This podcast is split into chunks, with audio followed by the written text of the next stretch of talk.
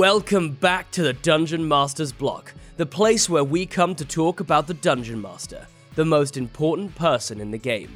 With every conversation, we hope to inspire as many as possible to keep on dungeon mastering. I'm one of your hosts, DM Neal, aka Joke Maniac, and today we are going to be talking about weaving threads in and out of our stories and trying to have continued conversations about some of the best ways to do that. And today, our guest is going to be none other than Dominic Tuttle, a longtime listener and someone who's doing some really interesting things, including being the voiceover director for a new app called Modern Sam. And you'll hear more about that soon enough. And it's been far too long since I've said this, but patrons, keep your eyes out for a, a, new release. I've been behind the scenes trying to work on some things that I think you, our patrons, would enjoy. And this time around, I have made a custom monster entitled the Draco Troll. It's not a great name, I'm gonna be honest, but it is exactly what it says. It's the combination of a black dragon and a troll that you can use at your games. And like I said, keep an eye out for that and more monsters and other things on the way. But rather than keep going, let's head to the meat. I'm starving. We ain't had nothing but maggoty bread for three stinking days. Why can't we have some meat? Looks like meat's back on the menu, boys. Today, for the meat, we have a special guest because all of them are special. And today we have Dominic Tuttle, a full time youth pastor because we don't have enough on the pod as it is, um, a part time trivia host, and writer and voice over director for a new app called Modern Sam. And we'll probably find more, uh, find out more about that soon enough. But Dominic, thanks for coming on. Oh, it is a joy and a pleasure. I've been listening to the sultry sounds of your voices long enough. I figured I needed to throw mine in the mix any way I could. Love it. Uh, it just made me think of like how other people could do it. Just just a chorus of different random things. but we won't do that. So then as you well know, we have a little bit of an interview section. Um, so is there something that you can tell us about yourself that you think our listeners would be interested in? Um, let's see. I once rode in a million dollar vehicle with Santa Claus while I was dressed as a giant blue dog. That is very odd.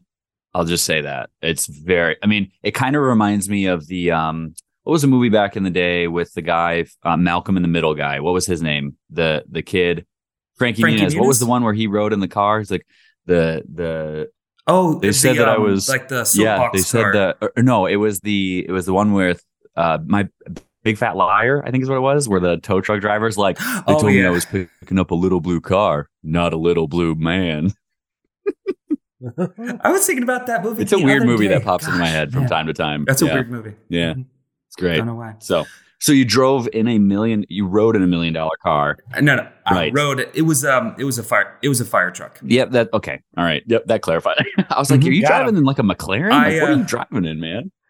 I wish. No, I was. I was when I was a teenager. I was employed as uh, the a mascot for a local local shopping mall. So I was a big blue dog, and it was the day Santa came to the mall. Which makes me wonder, how do people come up with mascots that the mall mascot was a big blue dog and not like something awesome? It was a whole program. Like there were multiple shopping malls across America that bought into this kids club program, and you get a crate, and it's got the suit in it, and uh, it was a great gig. Got to admit. I mean, you got to ride in a million dollar car, so you know, or vehicle, vehicle, And I got a good story. rather. Vehicle. Vehi- Yeah, you yeah, yeah. gotta That's true. That's true. Yeah. Oh man. Okay, so back to the podcast. As much fun as it is to talk about million dollar vehicles and stuff, is there anything that you are working on? And we always have to say this as a caveat, as you know, that you can talk about. Yes. Um, so, as uh, Neal uh, so kindly introduced me at the beginning, um, I've uh, taken on a bit of work uh, for a, an app called Modern Sam. The brains behind it, a guy named, just referred to as Ryan, um, he discovered as an adult he was diagnosed with ADHD and realized that a lot of his coping mechanisms were actual tools to getting stuff done, navigating life. And with his, through his love of fantasy, the fantasy genre, Lord of the Rings, and playing games, he had the idea to gamify um, getting stuff done, taking care of yourself, all the things that you can forget to do. So I've uh, come on board to uh, help with the story writing and drawing on some of my DMing background there. And having done some voice acting in the past and worked with that, I am also taking on the role of coordinating and directing all the voices in the app. That's super cool. I was just looking at the the webpage for it. And so this was on Kickstarter at one point, it looks like, right? And had 640 backers. It looks really cool. I mean, this I mean, that's super fun. It's a great it's a great idea. It really captures a lot of the for those of us who've been on the internet a little bit longer and remember all of the old you know, the quizzes you would take and be like, "Oh, which thing are you of this? What's which superhero? Which there's little elements of that that uh, he's already Which Harry Potter into house it. are you? You know? Yeah. That's the Yeah. one I thought. I was like, and the ones that ruin friendships, like, oh, Ooh, you're no, a Slytherin. You're a Slytherin. Ooh, can't be friends with you. But that's just because Gryffindors are arrogant. So let's be real. Yeah, but I'm a Hufflepuff. So you're like, hey, I just and I'm a everyone to- Slytherin, Slytherin slash. Ravenclaw. So you're probably like, no, no, like don't don't Sure. hate on Gryffindor. Like let's just be friends. It's fine. Yeah, Hufflepuffs are the Let's all be Enneagram. Nine. Let's gonna- be real. Let's be real. I'm gonna go bake some bake some cinnamon rolls, and we'll we Yeah, all be for friends. sure. For sure. So, anyways, it's a lot of fun, and uh, getting to play with voices and work with people and hear all the different uh, talent that's coming in together and seeing things grow. It kills me that uh, development takes so long, but I can't develop an app. So the developers are doing the developing, and uh, and I'm doing what I can. But it's a lot of fun. It looks super fun. I have the uh the quiz pulled up and I will take it later because now I'm curious. So Excellent. you know.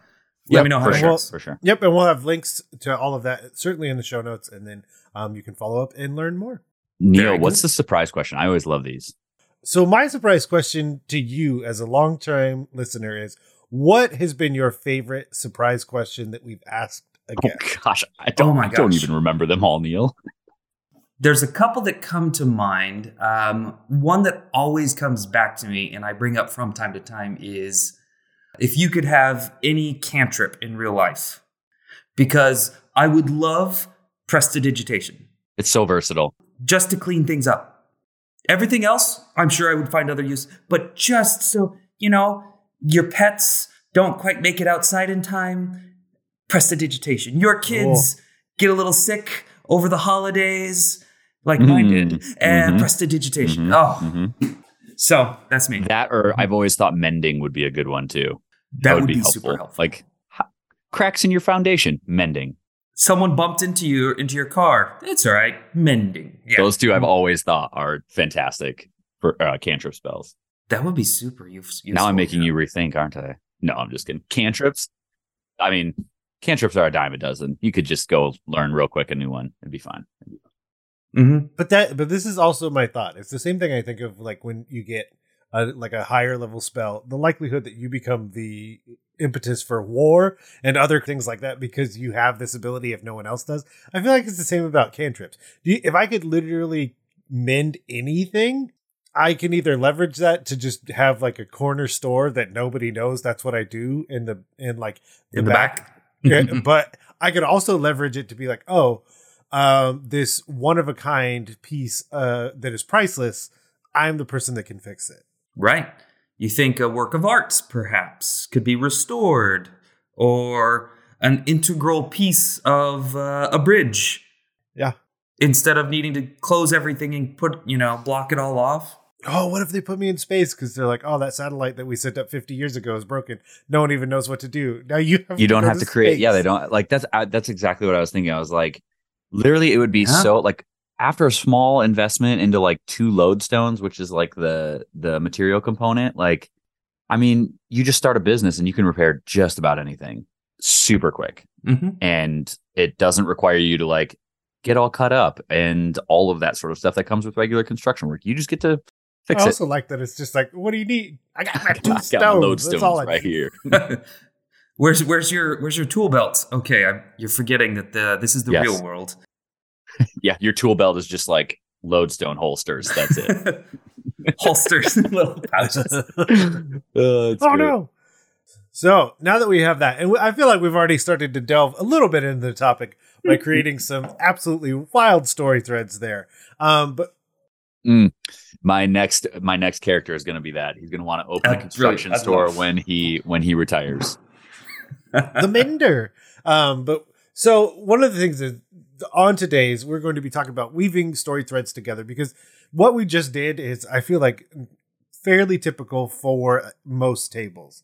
Um, that something kind of gets talked about wild out of hand, but the only reason we brought it up is because it's what we were thinking, and there is some kernel of truth that this may be the thing that I really actually do want to see at the table. Um, so we are going to be talking about weaving threads and possibly talking a little bit about ones to leave aside or even cut off, those kind of things. But question I have for you first is what drew you to this topic to be the one that you wanted to discuss?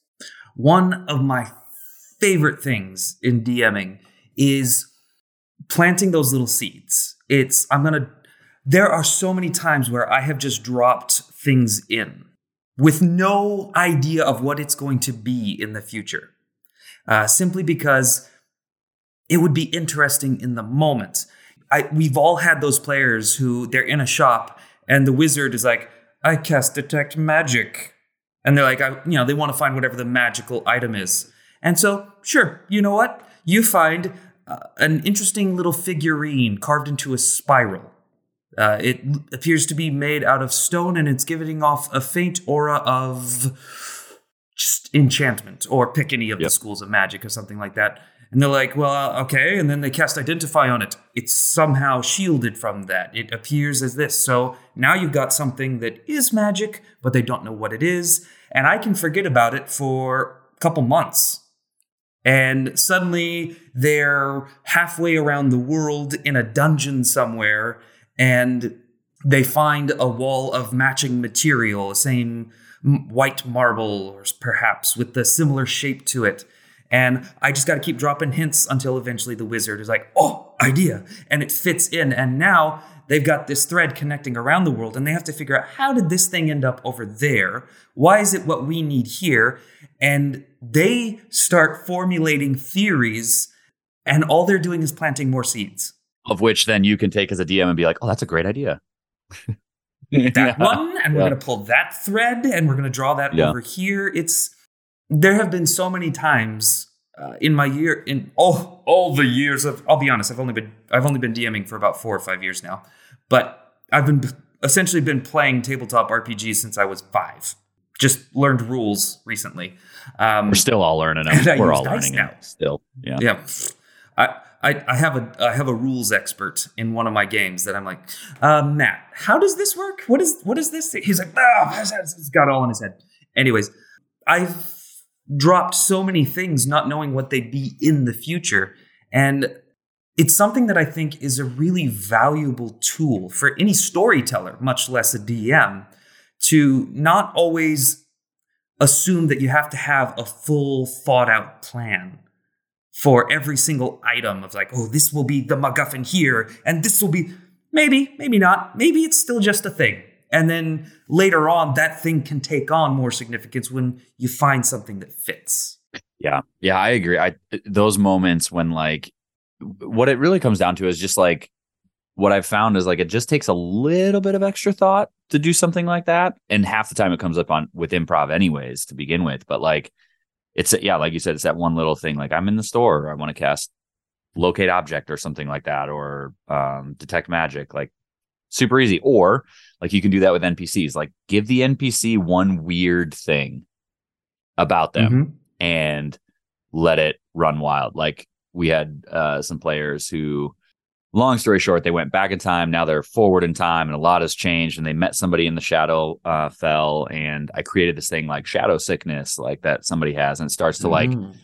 take over part of her body, and they like are freaking out. Like, is this going to cause her to be evil? Is it just something that's she's just going to have to deal with part of her skin becoming dark purple and I haven't told them. They haven't figured it out yet.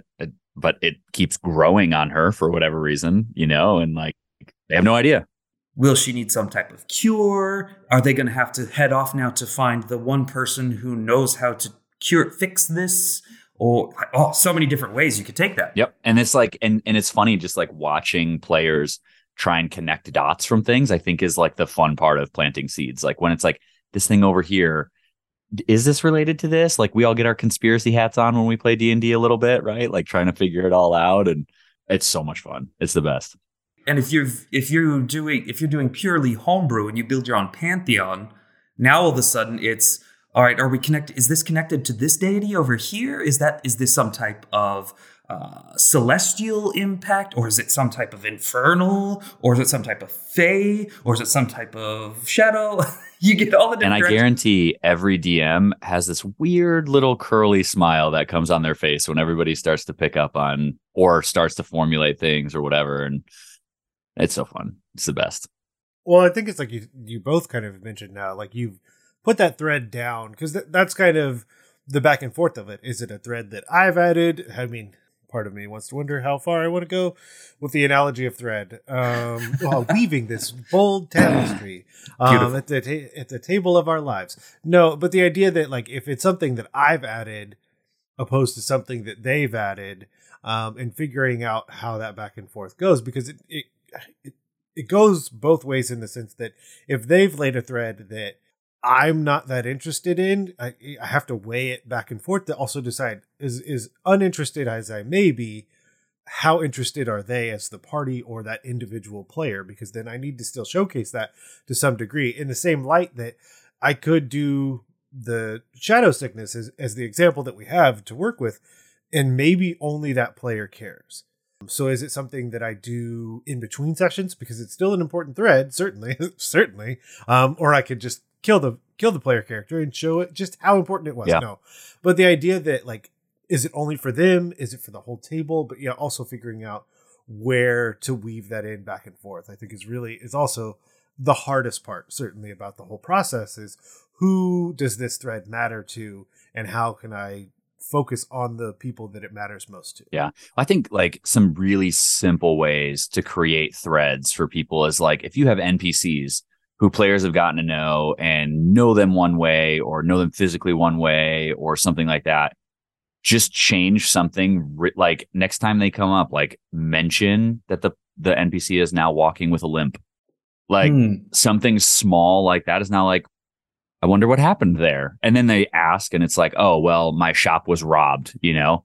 Or like it could be something as mundane as like I tripped in a pothole, you know, like just something something Sure. weird that like is and it's and it's that's just like tweak something very little. Like the next time you're walking down the main street, like there was this pub that was called the Fat Wizard or something like that. And now it's the Snotty Lemon, you know, like, huh, wonder, I wonder what happened there. Like, that's interesting. Why did that change? Or you have a new person working behind the bar at your favorite pub. Like those sorts of things are just, they're super simple and just keeps it, keeps it fresh. and the fact that the DM is mentioning it draws attention to it with and I love that you don't have to put in like and you notice that where the usual person is is standing in their you don't really like oh and instead of that person you just offhandedly drop that in Yeah. You walk into the inn that you stay in and now, hi, I'm, I'm Betty, your concierge host here instead of Steve, who normally is there, right? Like, where's, Steve. where's Steve? you also get that with uh, the almost the inverse of that because we think of NPCs in general, and that that that would certainly get my players paranoid of like, wait, he's limping. Has he been injured? What has he been up to? And they start We've questioning. had contact with him. Did somebody come and visit him who we knew or, or made angry? Right. Are we being followed? Who knows what's going on there? Is he secretly like the big bad guy? I have players who will honestly ask that of every character. Wait, is this the big bad guy? And they're like, no, but I love like put from the very beginning having NPCs that the players have built-in backstory not liking. Mm. Like all of them didn't like them anyways. That is a thread that I have pulled on and now they're fighting. Yeah. We've been running one of my campaigns has been this current one campaign has been running for almost two and a half years. And just now the the the, the PCs are getting back to their starting town where the two NPCs they don't like or didn't like at the beginning have taken over.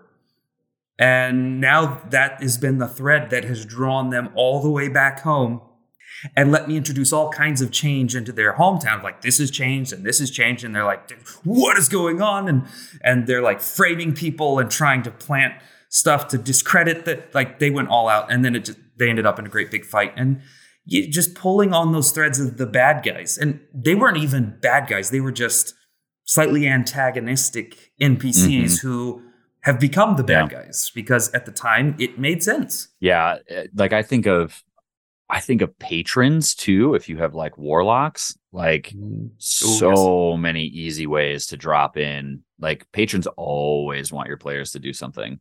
Always.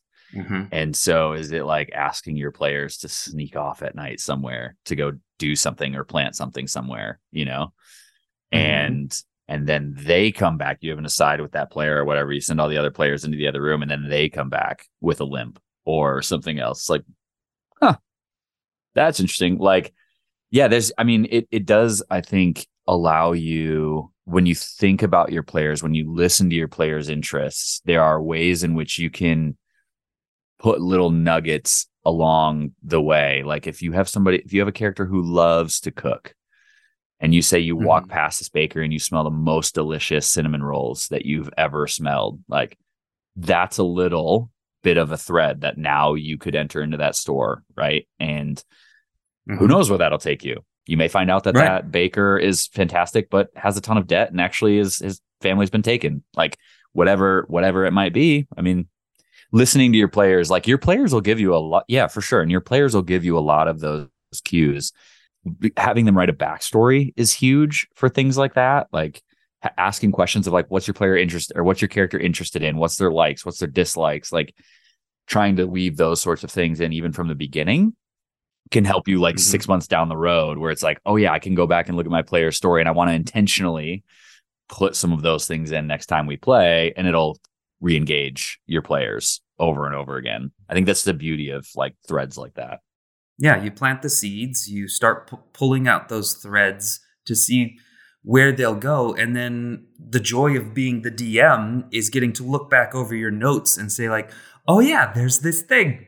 Now would be a perfect time to reference that or have a couple of guards walk past talking about how uh, the local mayor is desperately searching for this thing. And then the players realize, oh, we picked that up in the woods a, a week or two ago. You know, it's the different things because now they're interested in the town. While they couldn't have cared about the mayor, that's just people refer to the mayor. Now the mayor wants something that they have. They've got a connection, and the thread is drawn Yeah. on. And I've you know one of the things that I've I've done in the past too is like I there are a lot of things that I come up with on the fly. Um, I think as most DMs do, and I am not the greatest note taker in the world when I'm writing because I just want to be like so Ooh, in the moment. preach. But like I have players that take notes about everything. And so like I just have access to two of the players like running Google Doc stuff that they have. And I just go back and they like organize it and like we should follow up on this and like so on and so forth. I'm like, sweet, this is super helpful because it, it shows me too. Yeah. It shows me too what they're interested in and what things like without actually pausing in the game to say, okay, what is it that you guys want to do next? And having that kind of like awkward moment, like I can just look and help direct the story narratively, even from the get go, just by saying they're interested in this thing. They're interested in this thing. There's a reason it's on their list. It's a reason that it's at the top of things that they want to go after and explore. And that's been gold. I mean, just asking to see my players' notes because a lot of players do take notes, but even just to like see their notes or ask them to like go back through their notes and say, like, hey, what are the things that like your character is mulling over? Like, even trying to get them back into character out of game to say, hey, look back over your notes. What are the things that are still standing out to you? What loose ends? Because we all also all forget things too, even though they're in our notes. But like that could be really helpful for a DM too, to just like ask your players for their notes or to summarize their notes or what loose threads do they still are they interested in pursuing and those things could be really they've been really helpful for me I know you weren't going to say it, but I wanted you to say that you go into the Google Doc and adjust things and change and add. Oh, I know that's not what you were going to say. I mean, you certainly could. now alan and brian mean, are going to change it from editor to viewer only Well, I mean, if you could do a comment thing, that I mean, that could. I mean, honestly, it could be an interesting way to give information to an individual player, but if they are invested, eh, to comment on things and you know let them know that it was you that adjusted it, or to really- update things based on like maybe they wrote something down wrong or you know yeah, the other thing that we had talked about a little bit is, of course, kind of getting rid of threads potentially. I can think of a few times where something happened to a player's character and they weren't a huge fan of it. Um, so it's really figuring out how to either tie that up completely or it, it's rare that I'll retcon something unless someone has like a really big issue with something that happened in a story. Um, but it, that's potential um, retconning. But yeah, figuring out how to just leave that where it is um, and not have it come back up depending on how a, a actual player feels about what happened. And that can be tricky too because you don't want to just. I, aside from retconning, which there are times where it, a good i would say a good dm i'm not going to claim i'm the best but i would say a good dm has to, will have that flexibility to say okay yeah i can see how this doesn't make sense or this isn't working so guys we're just going to retcon that. This is what happened and we'll move on. And hope my thankfully my players are all like yeah okay that makes sense. We're, we're fine with that whatever. No one's like no this is what happened and it is law. But um if you have a moment where like okay this isn't really connecting no one is interested in these these little this particular thing. Say there's an npc interacting who i thought was going to be the one who's going to lead them to the secret hideout. I'm throwing Yeah. out stuff. Uh, you know the the secret entrance to the bad guy's hideout. And they're just not picking that up and connecting it and i don't want to hit them over the head with it. You don't want to be like okay and that's the way it is. Or this has happened to your player and they are really traumatized by it i guess. You don't just want to just drop it. You have to find that way of wrapping it up finishing it in a I would say a satisfying manner not not like end of the story satisfying but something that's going to feel like you didn't panic and uh, and dropped it because it was hot. Hmm Well, I think there's this side of it too, where it's like sometimes threads go on a lot longer than than I think anybody anticipated them to go on for. Especially, I think when it if we're if we're not careful and I like I love being a player. I don't get to play often. I actually really love DMing, so it's like I get to play every character at that point. But like 100%. there's been times where I was where I was a player and I have to remember this as a DM where it's like feel like we've been chasing after this thing or this person's been getting a lot of spotlight and we've all just kind of been like sitting here for a while as a player. And I think that's that's the space as a DM to say like maybe you make it all the way through that session and then you have a conversation with the player like hey this is what I noticed this week or the past 2 weeks because we've been going on this thing is it's like feels like it's been dragging on quite a bit is there a way that we can either try and bring other players into it or you as a player bring other players into it or is it time to like put that to rest for a little while to say like we don't have to solve that mystery now. We don't have to keep going from cave to cave to cave to like find this artifact that's going to do this thing when we've got a whole other story that we're working on. Maybe it's time to just put that to rest for a little while and then come back to it another time you know? Because that that's the thing too like threads especially if they're tied to a player can cause the spotlight to be on somebody for a lot longer than I think we thought it should have ever, Right. or, or at longer than we ever intended it to be. So let me ask you a question um, as a thought exercise. How many players are in your party? Currently, I have I have seven in mine. Yeah, it's a lot. That's hardcore. I'm currently work. I've got six. Uh, I originally started with five. We added one, and then work got busy for that one, and then another one added. so I've got the five original who've been together since the beginning. Interestingly, spread out across all five, uh, all four time zones uh, in the continental United States. Ooh. So we're all on Zoom.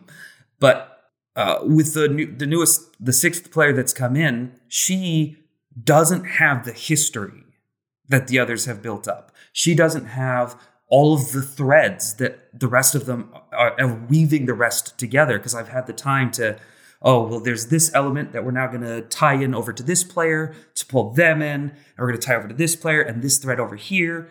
And so, trying to find a way now that all the players are back home in their hometown fighting these guys who've become the bad guys, why should she care? Why should her character be inter? Why would it matter to her? And that's obviously we we don't want to have that situation as a, as the DM where our players are like, well, why should I care about this thing that you're working on, the story that you're telling? All right, I'm going to put some of the work on them to care. To you know, Yeah, because you can find there. a way as your player to care, but yeah, And absolutely, but I also want to build into the story reasons for this new character that's joined the party recently who's now suddenly being drawn into this conflict that she has zero history and knowledge of. Why should she care? There are things that I can do as the DM, knowing her backstory that we've discussed, are going to be things that capture her attention and pull her in. Specifically, her part of her character's backstory was uh, she was a school teacher. She taught children, and when they get to the town, there's no children around. All the children are missing. They can't find any of them, and she's really concerned and freaked out about this as a teacher. Mm-hmm. Mm-hmm. Uh, and so instantly, that was a thread that pulled her character right in and she doesn't know who these people are. She doesn't know who those people are. She knows that things are a little tense, but she's really worried about all the kids in the town because the other players told them there were children mm-hmm. here. They were they wanted to check in on one kid they had an interaction with before they left, way back at the beginning of the campaign. And so she's expecting to see children and she sees none. That thread pulled that character yeah. in, even though she didn't have the same history. Yeah, it's the opposite of the Jimmy Neutron movie. It's great where all the adults get kidnapped. Okay, now, right. Yeah. Thank you. I was like, what about the Jimmy Neutron? I'm working through yeah. the scenes. It's an old like movie. It's a, that was a deep cut right there. That was a deep cut. Yeah. No. Or the there's an episode in Young Justice where basically the magic users split the two into the adult world and the child world, and then Billy Batson as Shazam can travel oh, back yeah. and forth because he's a kid. Then he says Shazam and becomes an adult. That's it. The opposite was actually what I was thinking about bringing up because I have a player who's needing to step away from the campaign for now.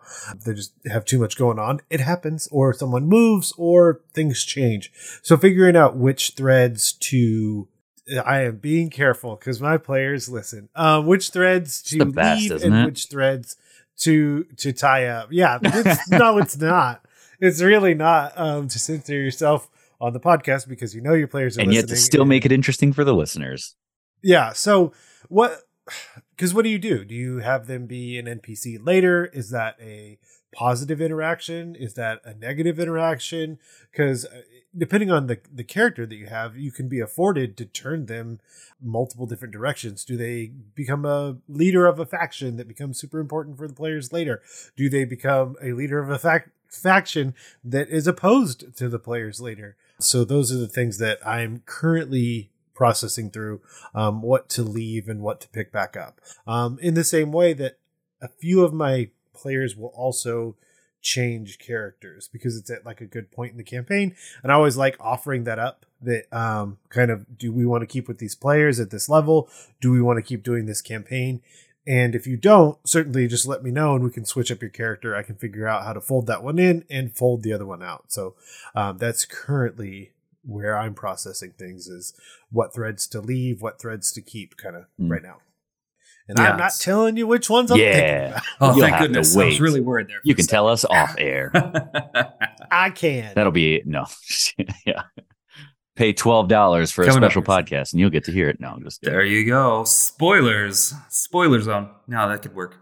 Yeah, I think I think threads too, even for parties like you can. So I have, a, I have a friend of mine who's a who's a pastor, and he will joke like he will say from time to time when he's teaching, he'll just like pause and he's like, Am I boring you?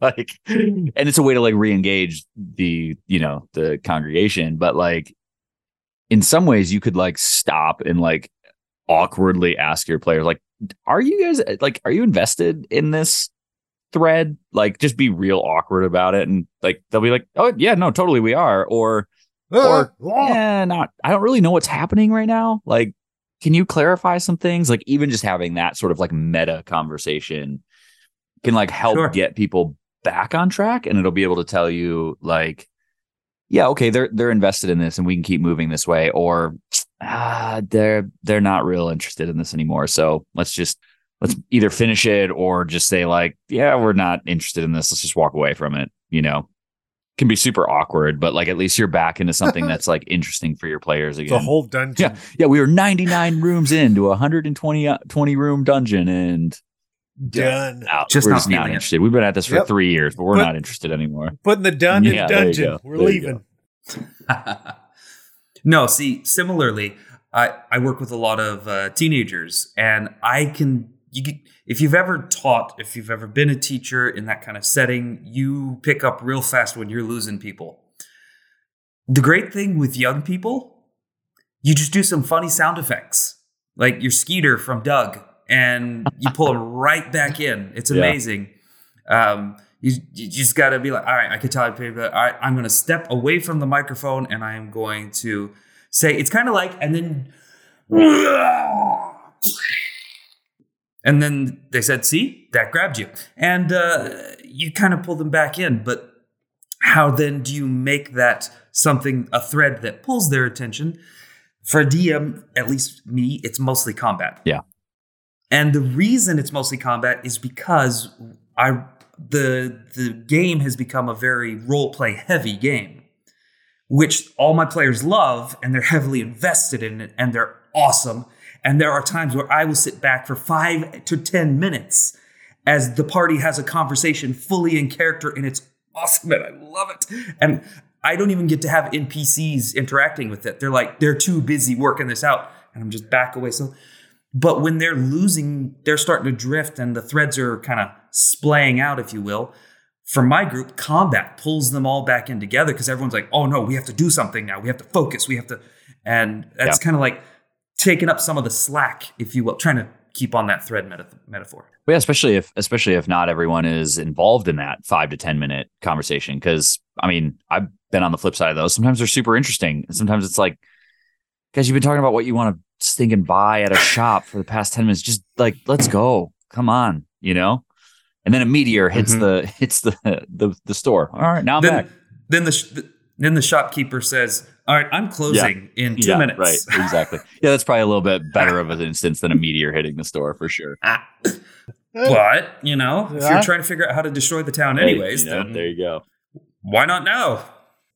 So we're getting a little closer on time, and I was wondering if there is anything that we could suggest for homework in terms of thread threads and how to weave them, um, other than actual instructional videos on weaving Mm. things. Uh, because I often think sometimes this comes up, and I think the answer it almost feels like the same umbrella of like know your players. Um, what do you like when you watch media and read books? I'm sure there are threads in there that they're weaving together in a way that you enjoy. So, yeah, I don't have anything right off the top of my head. So, if either of you have anything to suggest um, outside of that, The first one that came to mind, and I feel like everyone, a lot, a lot of listeners would probably be just yelling at their whatever their device they're listening on right now, is Tolkien. Because you take The Hobbit, where Bilbo obtains that ring, and if you go back to the original publication, where it was quite an amicable, you know, he wins the ring from Gollum in the cave and then goes away. Tolkien, re- when he wrote The Lord of the Rings, he drew on that thread. The ring, he reimagined what it could be and he rewrote The Hobbit. You can find later, early editions, there's zero confrontation with Gollum after that. Gollum is a little bit like, oh darn, I lost my invisibility ring. And that's it. But for the rewrite of it to then, he re. He, dare we say it, that Tolkien himself instituted a little bit of retcon? it would seem so. Whoa. I know, near blasphemy, but liter- liter- literary history, it's true. But that was a thread that he capitalized on, and then that became integral to the later story of The Lord of the Rings for Frodo and Sam and the rest of the Fellowship. yeah, that's an it's an interesting one. I mean, certainly it has all of its pitfalls, and, and those are well known. And if you don't know, please go do some research and find those on your own. um, but one of the other things to think about is like looking at the appendices more Oh, yeah. specifically in those, because that is that is kind of just like a threads section, notes section. Uh, if we're being honest, like the entirety of the Silmarillion is kind of All just threads. as notes that someone Yeah. put together later. Um, so they're all threads, and that's why it is also sometimes difficult to read. Just as my notes for anyone, my DM notes, if someone were to stumble on those, first off, I write, I am terrible. I just have graph paper, and I'm also doing like all of the other stuff on there, and so sometimes I forget that that's where I wrote notes, so I lose them. Um, where it's just like I'm tracking HP on the back of this thing, I'm writing other stuff, but yeah, someone trying to decipher what my notes are. So like, yeah, looking at s- spaces and places. I'm trying to think if any. I'm trying to think of another author that's as open as that. I mean, if you're really into something, and like well, my next suggestion is is it's paramount that this be true that you are really into it. Um, because I'm into certain things and I won't do this. But if you listen to the audio commentary or look at the behind the scenes for Mm. like a show, some of some of those things that happen are just it's wild how something that's ad lib or it's a thread that someone else decided to pull on. Uh, I think of like the behind the scenes, the scene where Thor Hulk comes out and he's like, "It's a friend from work," or I, like I know him from work. That was a suggestion from a kid who was there on a Make a Wish day, Oh, that's cool. and the kid was just Oh, like, "Just say he's a friend from work," and that was in Ragnarok, was right? said. That was was that that one? Yeah. yeah yeah, when he shows up, or that's um, awesome. the like warriors come out and play where the bottles are clinking together 100% ad lib when de niro almost gets ran over by the taxi i'm walking here ad lib like and so looking at like some of the behind the scenes stuff for some of your favorite media properties um, can make you realize that oh wow these things are just you know it's kind of that same iterative process of we don't know where we're going especially shows that get seasons that didn't know they were going to get seasons Yeah. um so like the uh, podcast that i guest on pretty much once a season is called farm to fable where it's a smallville rewatch Mm. podcast and it's very clear that the writers and directors were not aware that they would have a 10 season What you mean? You mean Teenage Superman was not supposed to go that long? Come on. I really do. I mean, I think their original idea would just be those first four Yeah. years of him being in high school. I don't think that they would have ever, I mean, certainly in the beginning, ever thought of anything past that. Um, so then you're seeing things that are like really retro, hard, hard retroactively being placed back in.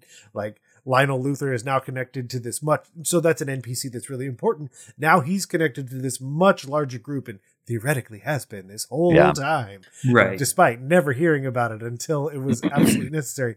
But as ridiculous as that feels when we watch our media, that's exactly how we run our games. and it's more acceptable there, uh, mainly because you kind of only have one mind behind the table. But just adding that in seems totally natural. So, Well, I was gonna say, yeah. Well, I was gonna say too. Like there are websites dedicated to Easter eggs that are in shows. Like we did this back when Lost was on. There was a there was a website Lostpedia. Um, Oh, yeah. we would go on there like shortly after, like within the next couple days, and see like what Easter eggs did they pick out? What things should we have noticed in earlier episodes that now are coming back? You know, and we started watching episodes that way, where we were like looking in the background, like trying to see everything that was there, and being like, maybe that's going to come back later, or you know, maybe it's maybe it's like maybe it's something we've already seen before, you know, and like every show has those things. Like it's it's part of regular storytelling, and most shows have websites that you can go to or fan made websites where they'll theorize about what Easter eggs are out there, and like it's just it's an interesting way to watch shows looking for those things that might be coming next. And you know the the Avengers movies, they're all throughout them. Whether it be like oh, Captain America's shield is in Tony Stark's workshop. Uh, there's some screen on the TV in the background. There's something about the Hulk going on. Like just the little hints and tidbits which aren't focused on, but are Mhm. tying it all together. Another great one that I really enjoyed and actually came to mind as I was thinking about this was. Uh, uh, Star Wars episode, let's see, five, six, seven, eight. That's the one. Episode eight. Um, there's that part where, um, what's it? Finn and Rose are trying to, they, you know, they have to go to the gambling planet, the place with the gambler to try and find the lock pick person. And they end up picking up someone else. Some yeah, played swindler. Benicio del Toro. I picked him up. I, I actually had to look and I'm like, wait, who? And he only agrees to go with them if Rose gives him The know, the yeah. pendant that she has that is, you know, super meaningful to her because it's the other half of her sisters that she lost her. Spoiler. And but that's It's okay, it's been long enough. it- I would assume so. But for her, it's this moment of saying that like what, our cause is more important than this token that I re- mean something to me, and that actually impacts Finn quite a lot. Of like, no, this is important because he's never had family. So for to see this girl give up something that's you know that connection point, and you just think, oh gosh, this guy, this swindler guy is a real kind of He's a scummy low guy. life, yeah. just money.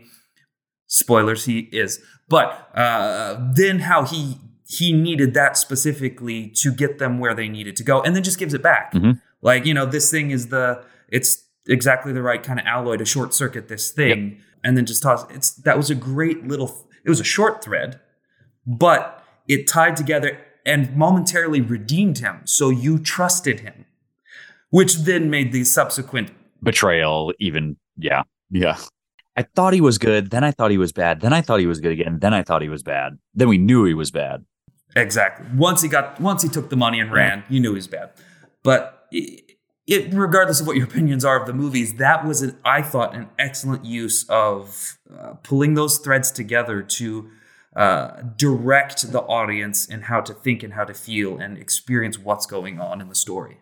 Well, there you go. Go watch your favorite show. Go watch Star Wars. Go watch everything you everything you own. It'll work out. All of it. Just, just watch. Just watch everything. Well, seriously, I mean, in some ways, watch everything with that sort of eye. Like whether you're watching medical dramas or whether you're watching fantasy thrillers. Like, I mean, it's all in there. Every episode. no more Well- medical dramas. What was the What was the time travel movie set in a storage shed? It was In a storage shed. I mean, hot tub time machine. No, no, no. Shoot, I, I. Oh, it's gonna kill me. I Is have- it a lower budget one? I don't think so. It was all about like timelines and Back to the Future. definitely. not. Though that's an interesting one for story For sure. because They, cap- go like, through they movies. capitalize on- Yep. So there, so there's one called Primer, and I don't know if Primer. that's Oh, oh, my Yeah. brain. So, so it's a lo- so it's a lower budget time time traveling film, and it is possibly one of the greatest time traveling films that's out Absolutely. there because it has such a low budget. So it's it, it has to rely completely on the story to get the points across. Um, and yeah, the ideas and threads behind that. I really don't want to say anything You don't. else. I, yeah, we don't want to. yeah, But go once watch you, Primer. Once you watch, watch it Primer once, again. then again. look up a spreadsheet because people have made thread spreadsheets of where things are and the time. Well, it's Okay, like people still do more that with that, but- Inception, like trying to put it all together. Like, Right. I mean, yeah, the little things, but yeah, primer. Thank you. My brain just I have not that seen it, so it's on my to do list to watch that. Oh, absolute, Quality. absolute must watch. Yeah. Oh, yeah. Okay, well, there we go. So the final question we have is where can people go to find all the things you're doing? What where are they going on this wide, wide interwebs? Well, for the time being, I can be found on Twitters. Uh, I am at Dominic Tuttle. D O M I N I C T U T T L E. Done. Well, there we go. We'll have a link to that in the show notes as well. But Dominic, thanks for coming on and Oh, talking to us about story threads. Happy to. Trust me, it's one of my favorite things to do. We just want to thank Dominic again for coming on, spending some time with us, and sharing their thoughts on how to help weave threads throughout our games.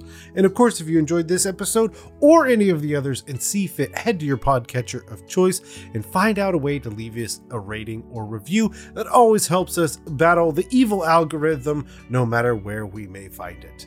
And of course, if you want to follow us, you can always head over to, I say always, but for now, you can head over to Twitter and find us at DMS underscore block. That's at DMs block. Like us on Facebook and Instagram as well, and hopefully you can keep track of what we're doing. And of course, Dungeon Masters Block is a proud member of the Block Party Podcast Network, where you can check out other amazing shows like Detentions and Dragons, Dungeons and Dragons and Daughters, and more. And as always, thank you for listening to the Dungeon Masters Block, the place where we come to talk about the Dungeon Master, the most important person in the game, the only person capable of playing God, killing characters, and lowering the ego of everyone else at the table. I'm DM Neal. Good night, good luck, and keep on dungeon mastering.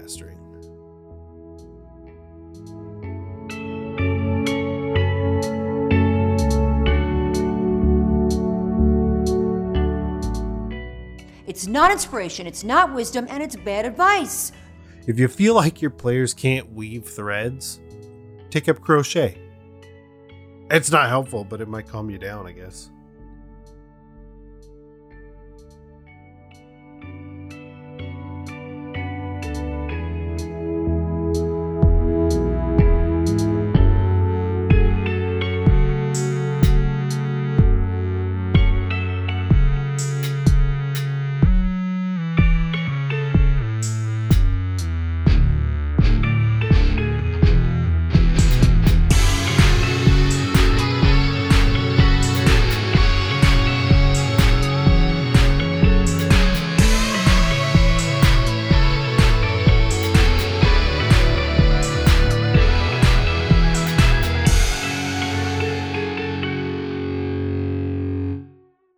Goodbye.